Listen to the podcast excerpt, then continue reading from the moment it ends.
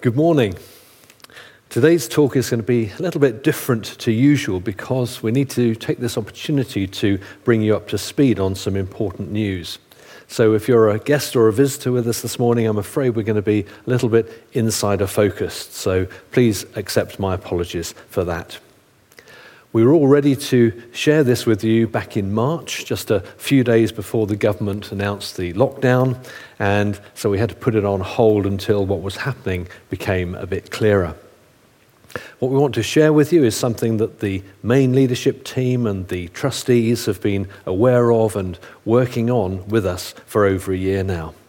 So let me tell you right away what that news is, and then I'll spend a little bit of time explaining it in a bit more detail. Lynn and I are going to be retiring as senior pastors this September. And we'll be succeeded by James Tweets, who's currently assistant pastor on the staff team. So that's the headline. And what I want to do now is spend a bit of time just explaining the background to that and try to answer some of the questions that you may have. So let me start by saying that neither of us has done something naughty. By which, of course, I mean that I haven't done something naughty. Because everybody knows that Lynn would never do anything naughty, so it would have to be me. But I haven't, and that is not the reason. Uh, also, neither of us has any dread disease or anything like that, so we're not retiring for health reasons. And we haven't been tempted by another job, we're not going to lead another church somewhere else or anything like that.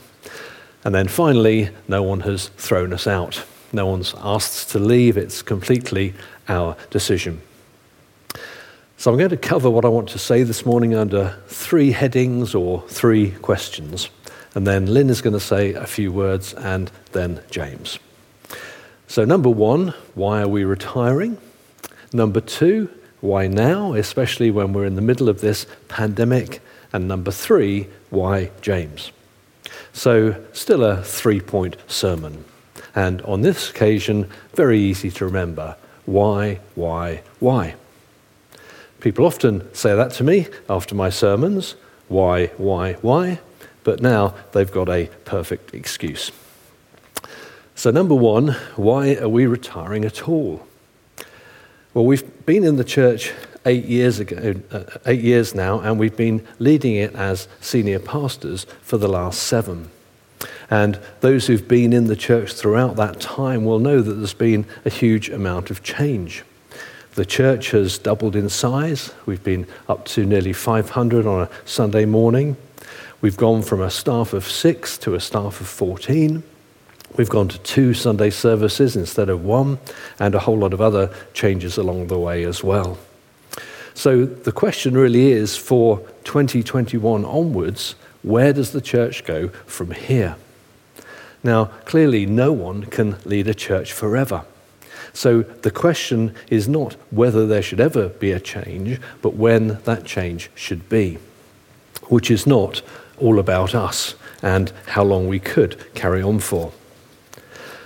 Now, speaking personally, I've always had a bit of a thing about passing my sell by date there's way more of a tendency for church leaders to stay too long in a job than stop too early. I will be 65 next year, and although people always say nice things about how I don't look that old or whatever, I know myself that the older you get, the less energy you have. And leading a church, or at least leading it well, needs lots of energy.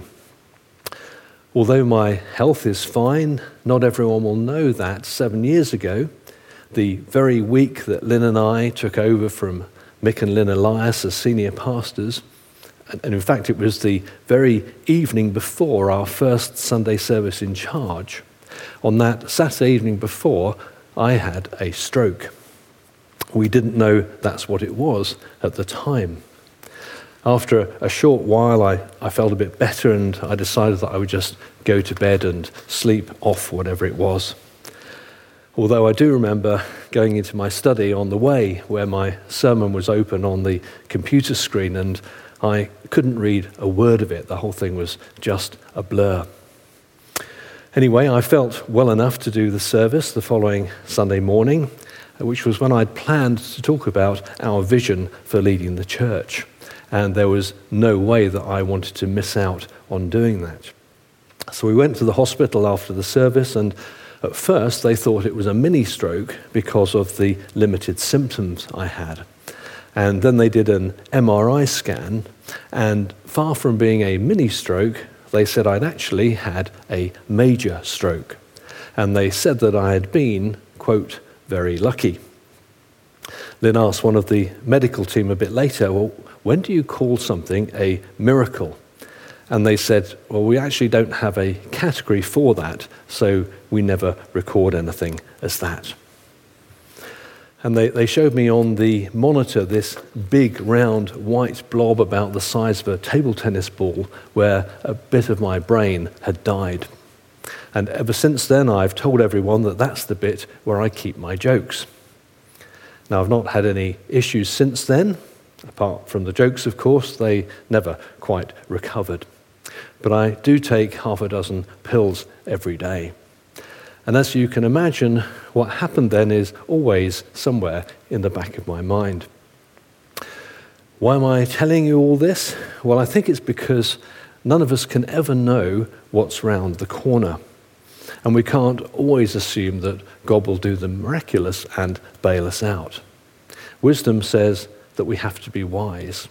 And for the well being of the church, it's better to have been stopping a bit too soon with a plan in place than a bit too late, especially if you have great successors waiting in the wings and oven ready, as Boris would say. It's always been really important to me that as a church we remain in pioneering mode and we don't drift into maintenance mode. Too many churches, it seems to me, and too many pastors are in maintenance mode. But God forbid that Aylesbury Vineyard should ever become that. And one way to try to make sure it doesn't is to make sure that the church is being led by people with bundles of energy and vision and drive. John Wimber, who's the main founder of the vineyard, used to say, Take the best and go. In other words, take everything that's best in what you've learned from me, leave the rest behind, and go forward and make it better. We are called to be pioneers and not settlers. Question number two why now? Especially when we're in the middle of this pandemic. And that's probably the hardest of the three questions. Back in early March, when we told the staff team about these plans and we were ready to share them with the key leaders group on the following Monday and then the whole church the following Sunday, September was the time that we all felt was right. It was a good time of year after the school summer holidays, not too close to Thanksgiving or Christmas and the New Year. And September is also the church's birthday month as well. But obviously, though, the first thing we thought when the pandemic hit was should we be postponing it or cancelling it? Should we stay leading until all of this is over? And as much as anything, we really didn't want to be telling all of you over Zoom or live stream as we are now. We wanted to be seeing you face to face and chatting to you and coming around to see you and giving you a hug and all those kinds of things. So we put the plans on ice and we've been thinking and praying and consulting within the leadership team and the trustees ever since then. We're very big believers in corporate wisdom and corporate hearing from God in decision making rather than the all too prevalent and individualistic God's told me approach. Sometimes I think the next time I hear someone say, God's told me, I'm going to scream. Especially when what they're saying is patently ridiculous, but it's not up for discussion. In Acts chapter 15, the leaders of the early church in Jerusalem had a major decision to make themselves. And in verse 28, it says that they made their decision on the basis of what seemed good to us and the Holy Spirit. Us plural, not me and the Holy Spirit. In 1 Corinthians 2:16 the apostle Paul says, "We have the mind of Christ." And the we is us plural, not every single one of us individually. So what we decided to do in terms of the timing was what seemed good to all of us and the Holy Spirit. So let me quickly tell you a few of the things that we batted around. Our first thought was whether we should delay saying anything until we were all meeting together again. But we felt that that could potentially go on for a long time. And there could be various stages before things eventually get back to the normal that we used to have. We thought that we might just delay it until January. But who could be sure that there wouldn't then be another lockdown if there was a second wave? Then what? Do we just delay again. But then we thought, if this is the right thing to do, and James is the right person, if James is the person that we think he is, then why on earth would we think that he wouldn't do at least as good a job leading the church in those circumstances as we would? If September was right to begin with, which we felt it was, then why not stick to that?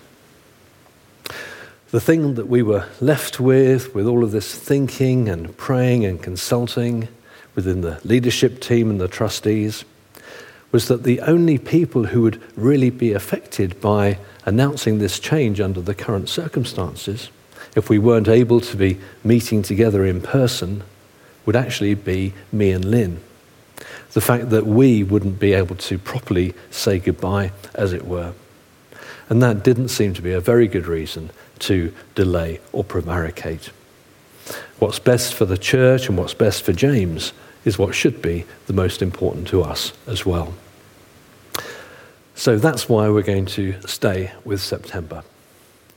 The plan is to have commissioning services on Sunday, September the 6th, and then farewell to us services on Sunday, September the 13th. Hopefully, with everyone here in person. And then finally, question number three why James?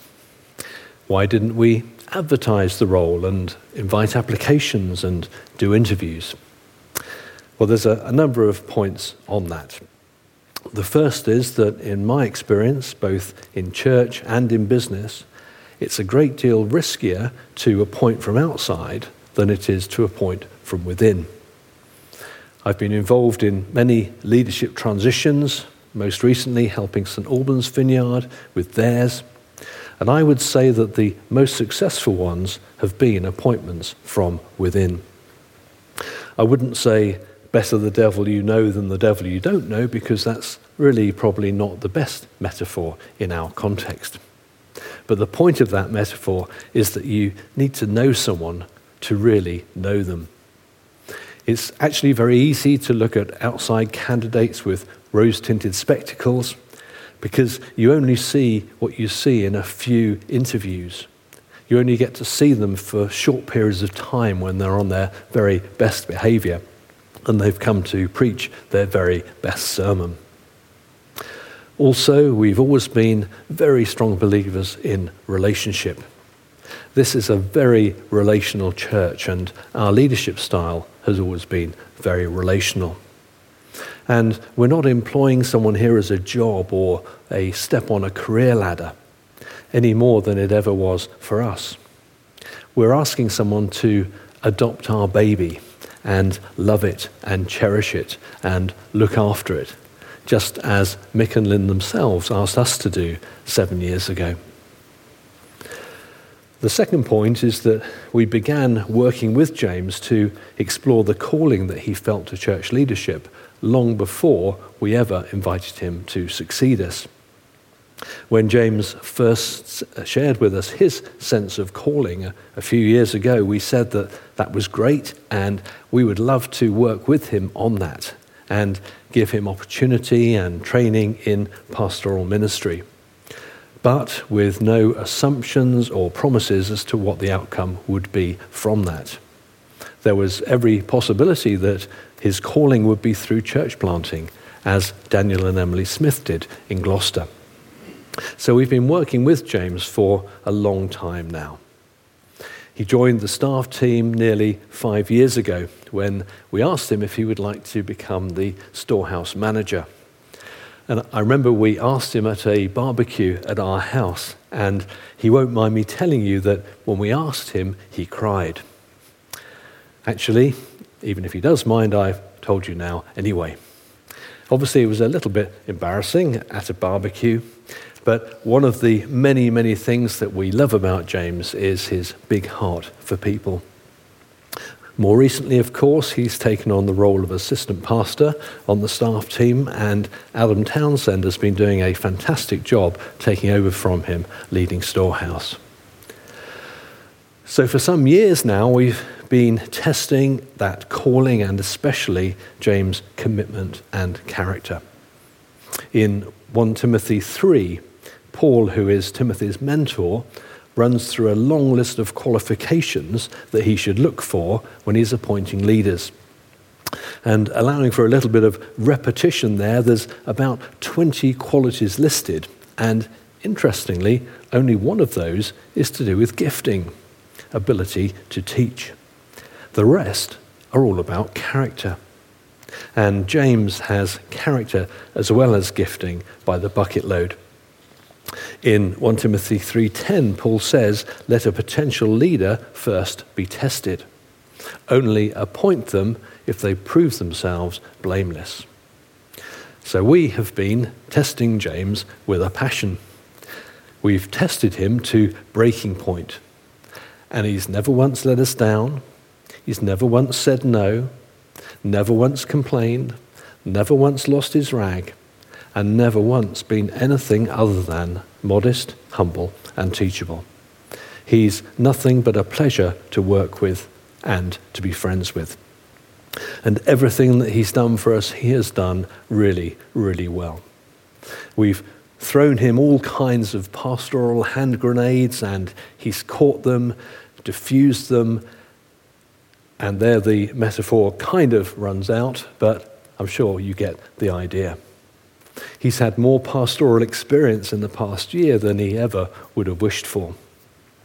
In terms of qualifications, let's start with some of the most important ones because these are the ones that are learned in the school of life, the school of hard knocks. He's been through a painful divorce. He's experienced multiple traumas in his job as a police officer, and he's been made bankrupt. Not, I hasten to add, because of the lousy salary that we pay him, but because of the divorce before he came to us. James has a heart that is immersed in vineyard values, a passion to build the kingdom, and a passion to help the disadvantaged in our community.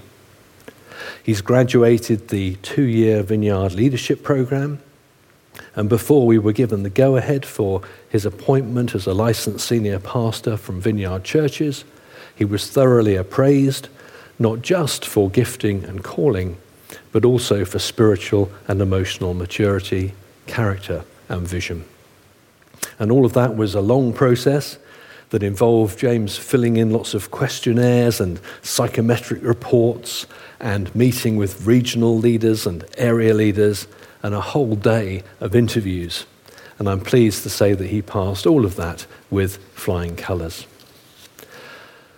So, James is a wonderful guy. He's gifted, talented, he's compassionate, he's got a big heart for people, a big heart for Jesus, a big heart for Aylesbury Vineyard, and bags of character and life experience.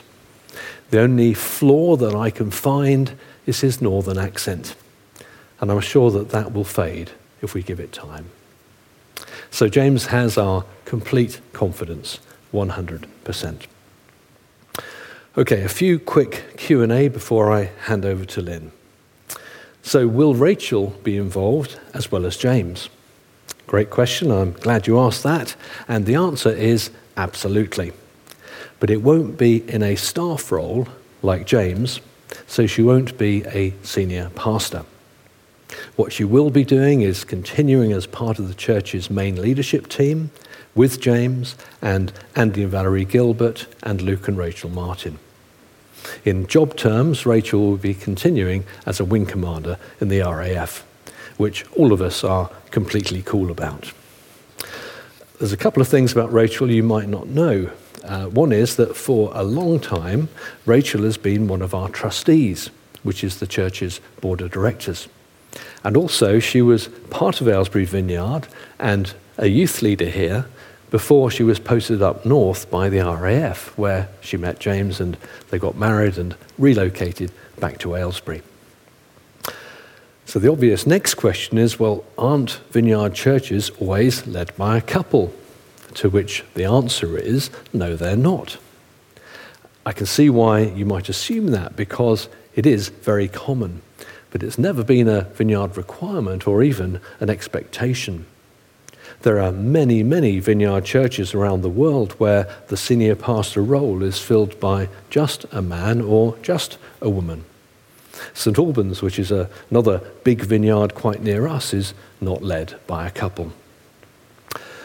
But having said that, I'm sure that you know that we all passionately believe that women and men should be equally involved in all aspects of church leadership and ministry. So it's really important to all of us that there is a visible female pastoral lead role on the staff team. So I'm delighted to tell you that Becky Stevens is going to become an assistant pastor and that she will also be joining the main leadership team. In terms of the workload for a senior pastor, it's important to realize that for a church of our size and structure, it's not all about one or two people. We have over 20 people in staff roles and senior leadership roles overseeing different aspects of what we do here. And dozens of amazing volunteer leaders who make Aylesbury Vineyard what it is. From a continuity perspective, the rest of the main leadership team will all be staying the same. Along with James and Rachel, Andy and Valerie Gilbert, and Luke and Rachel Martin will be continuing as assistant pastors and young, young adults pastors, with Becky joining them. Last question What will Steve and Lynn be doing next?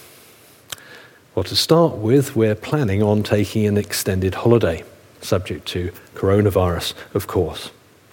Then we've got a, a, couple of trips to the US planned as well over the next three months or so after that. One to a theology conference, and for me, a vineyard research project at a university in Virginia. I'm writing a new book, which will be published later this year, and I'll be writing and recording some teaching modules for vineyard leadership training.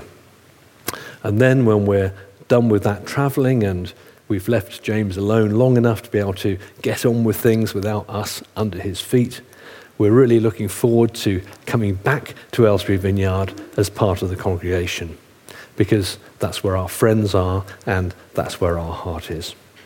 For us, church has never been about a job, just as we know that it isn't for James either. So I hope that that's been helpful.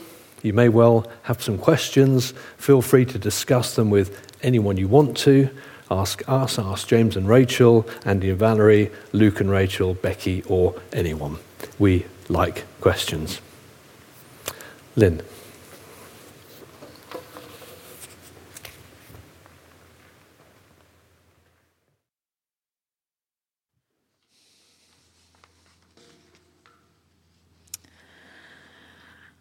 I want to say how amazingly proud and privileged I feel to be a part of this church, let alone having had the chance to be a pastor. I've experienced welcome and generosity from the very beginning. When we came from the outside, and we didn't know those of you who were here already, so thank you. I've experienced genuine community on every level with an amazing group of people. The church that we took on from Mick and Lynn Elias was passionate in following Jesus, passionate to see his kingdom and power come into people's lives, and passionate for people's spiritual and physical needs to be met. These have remained core values, and my role here has been very much in building on those things which were already here. The amazing ministry of Storehouse, which we see happening here today, came from really humble beginnings. Uh, it started in Mick and Lynn's garage, and many people here, as well as others before them, have been involved with its growth and its amazing effectiveness in our town. I personally worked with Mark Parfit before he retired, and I've been really inspired by his and Julie's life and ministry. You must read his book when it comes out.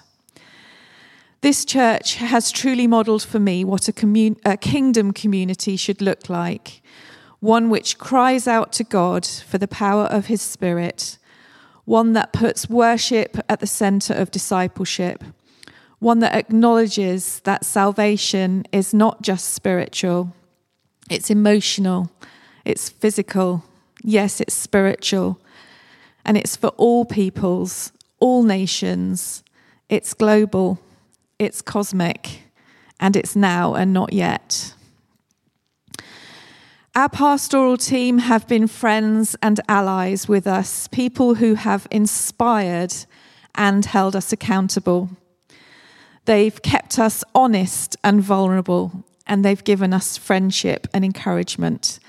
Thank you so much, Andy and Valerie, Luke and Rachel, Rich and Esther before they left, and then James and Rachel.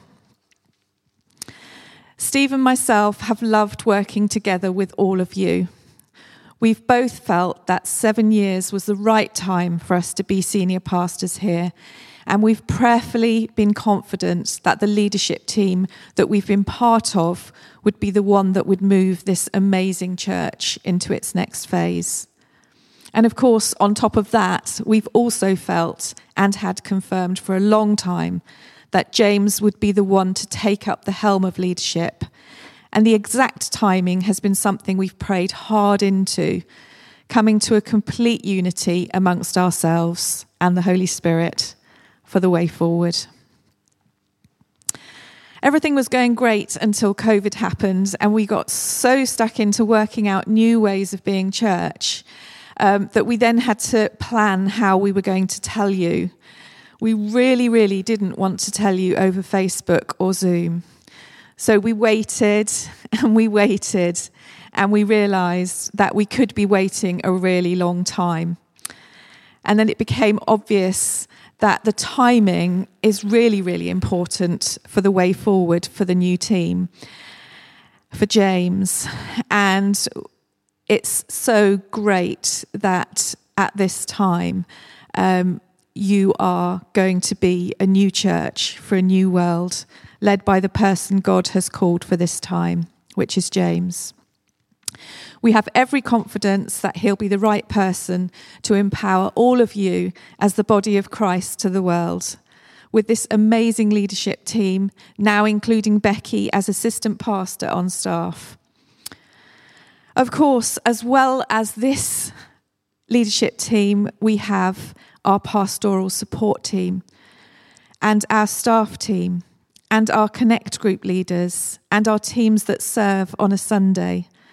This has always been and will continue to be a church where everyone gets to play, where we don't pretend that there is no difference between people, but we work hard to identify and meet needs to draw out giftings and ministries from people who have no confidence because they were never given any confidence. They were never believed in. We're a church where children pray for adults and where we want to find out what the dreams are for our youth. And we want to work together to make this a safe place and a safe space for black people, for brown people, for all people groups, for women, for children, to grow and be disciples of the Lord Jesus Christ. We're not the finished article. We will cry out to God to help us become all that He wants us to be. I'm not afraid of retirement because I have such an amazing group of friends who have modelled retirement so well for me. Do you realise that a phenomenally large part of the workforce of the church are retired people? I pray I will be like them and continue to seek God's kingdom first in my life, serving his people and being a part of that in Christ community in the world. God has led me in the last couple of years to a particular study of Scripture, which I believe He wants me to pursue. Seeing President Trump holding up the Bible this week has made me realize how angry I get that God's word is and has been used to oppress people. And I feel that He's calling me back into the process of study to enable me to engage in the conversation around how we wield the Spirit of God, His Word, to fight for the freedom of oppressed people in the world. Please pray for me in this. After we've taken a short break in September, I look forward to us sharing stories in many different ways in the future because you will always be my friends. Thank you. James.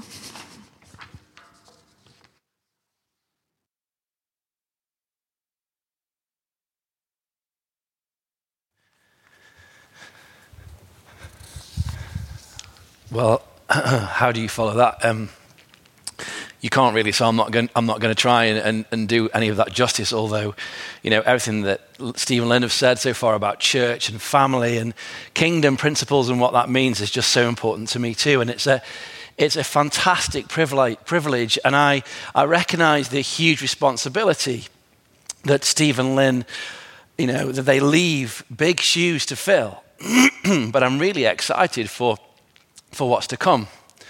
You know, I, I felt for, for a number of years um, that there was this calling to leadership on my life. And, and, I can even remember way back as my teenage years that my parents uh, would say that, oh, they could see me as a Church of England vicar.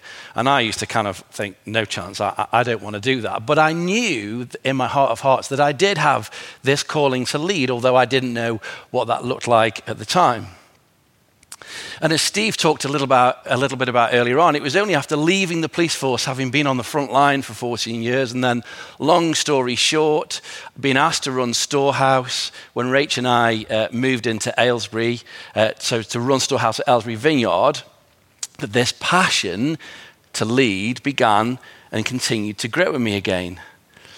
And I knew that it, it, wasn't just about the vulnerable um, that we help here at Aylesbury Vineyard, but it was for the church as a whole.